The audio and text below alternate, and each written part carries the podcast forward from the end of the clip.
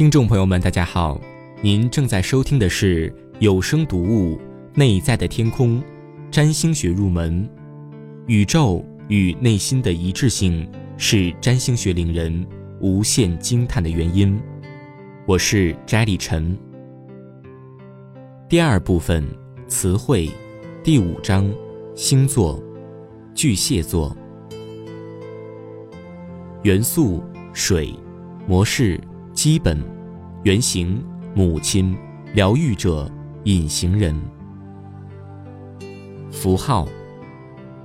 螃蟹是一种柔软的生物，其肉多汁味美，它是海鸥的食物。它如何生存？它的希望何在？它只是一小块等待着送到掠食者口中的食物。为了生存，巨蟹必须长出一个壳。它必须在自己和外界之间长出一道壁垒，它太柔弱了，无法以任何其他办法来保护自己。有了这副盔甲，巨蟹就可以生存了，它跟环境就达成了和平。但是这个成功下面隐藏着危险的蜕变的种子。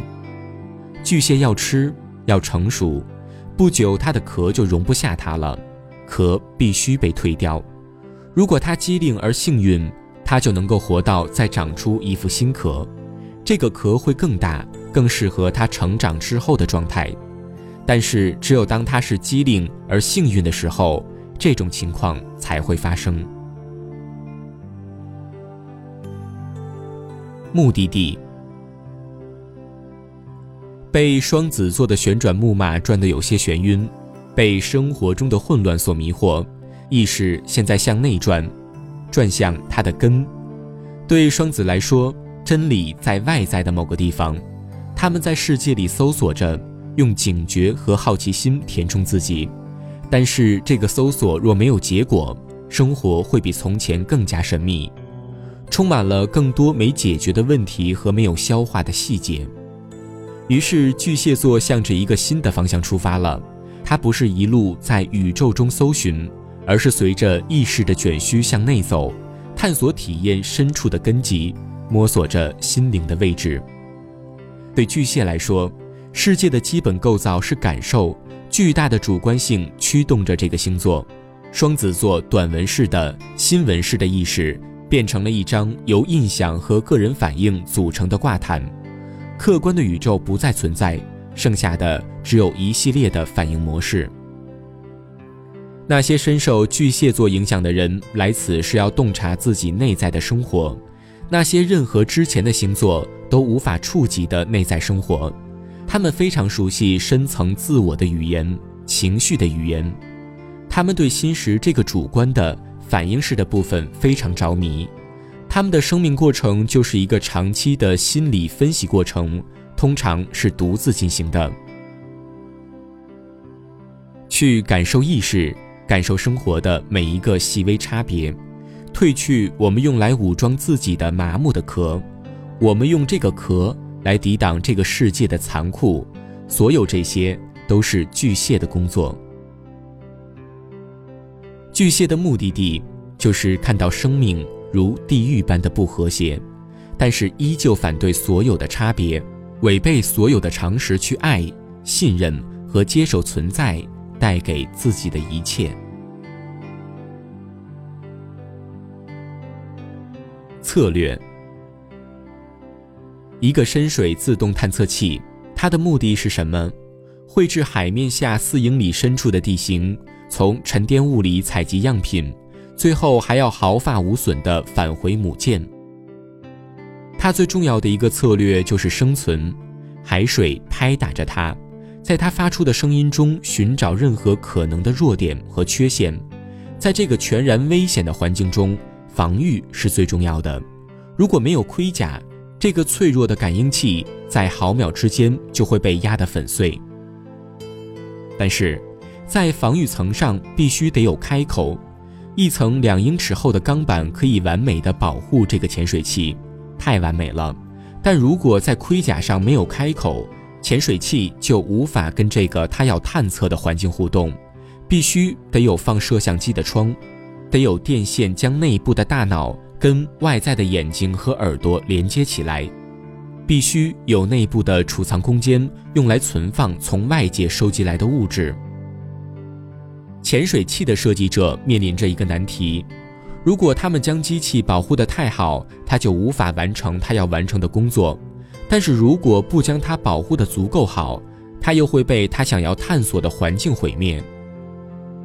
巨蟹座的人也面临着同样的难题。巨蟹座的感应器是所有的星座中最敏感的，任何别的星座都无法以那样的强度去感受。对巨蟹来说，感受就是生命的一切。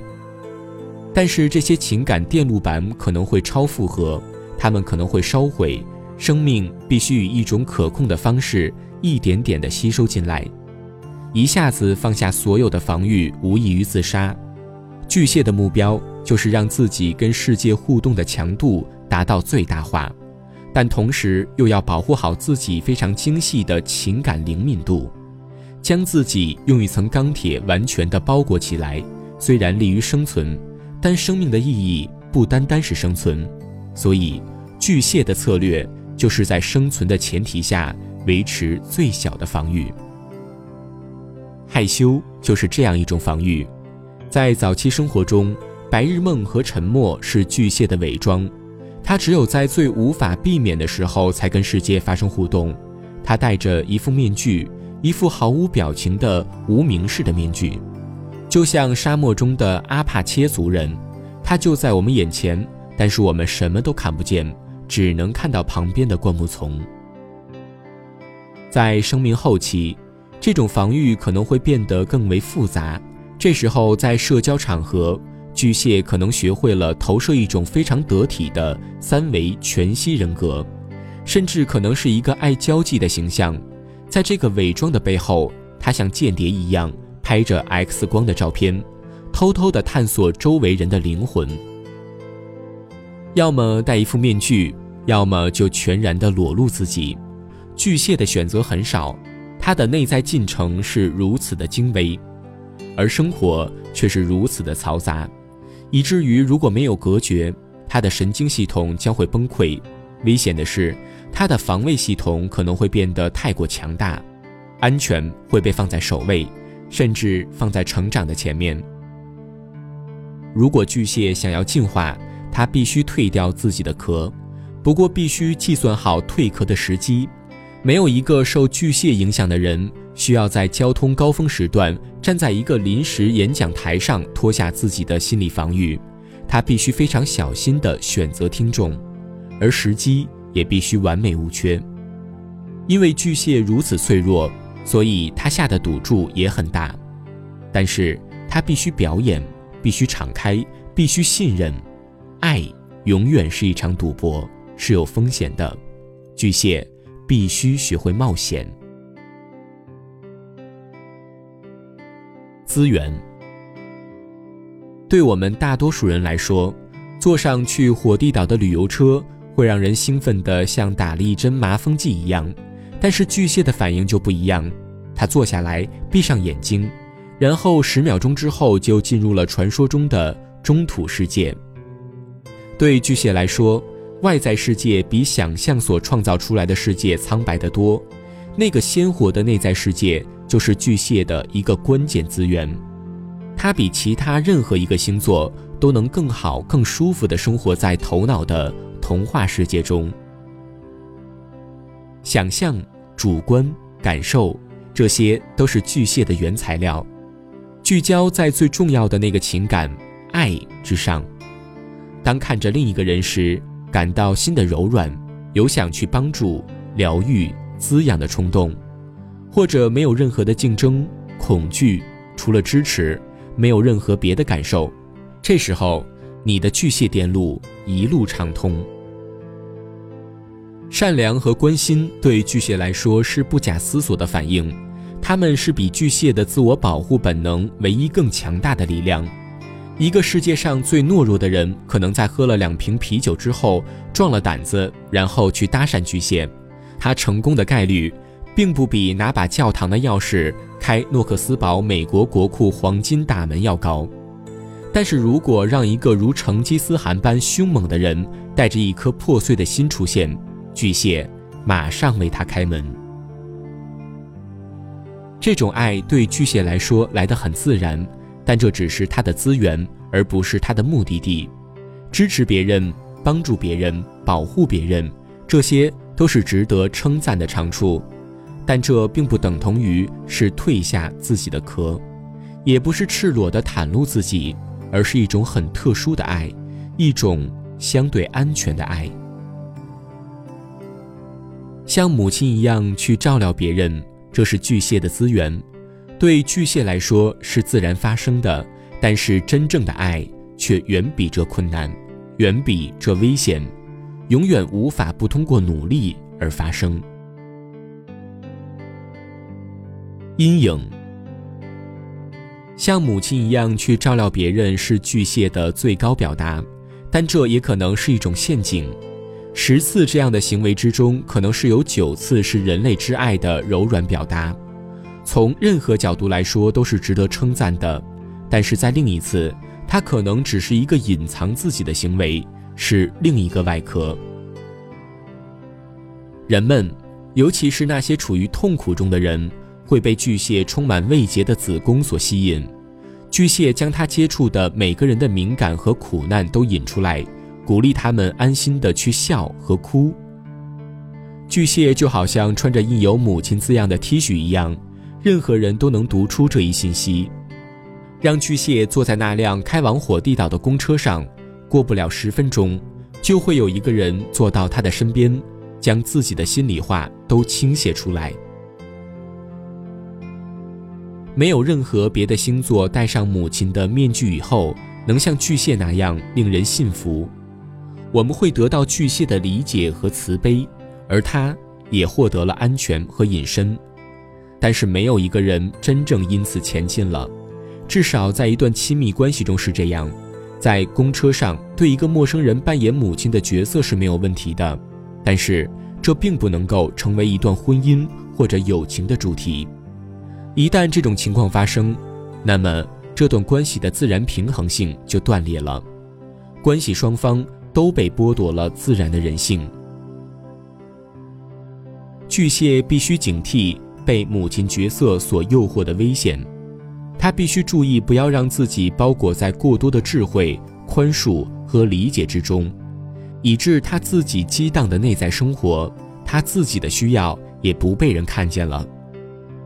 巨蟹可以通过这种方法获得安全感和稳定感，但这只是另外一个外壳游戏。在这个游戏里，赌注的底线就是孤独。情感的袒露对巨蟹来说很可怕，但是同样可怕的还有外在生活的不安定和不安全、改变、冒险、经历。对巨蟹来说，一点体验就能够维持很久。驱动白羊和双子的那种存在主义焰火，对巨蟹来说就像是一部恐怖电影。不过，巨蟹也需要一定程度的花样和改变。悲哀的是，他天生的谨慎可能会阻碍这件事情的发生。就像金牛一样，他可能会落入一种麻木精神的乏味和可控模式。他可能会一直机械地做一份工作，即使这份工作已经对个人成长没有意义了。关系也可能枯萎成一种仪式。所有的这些。都是为了避免面对令人不舒服的改变，于是，在自己安全的壳里，巨蟹浪漫的创造性火花可能会潜伏数十年。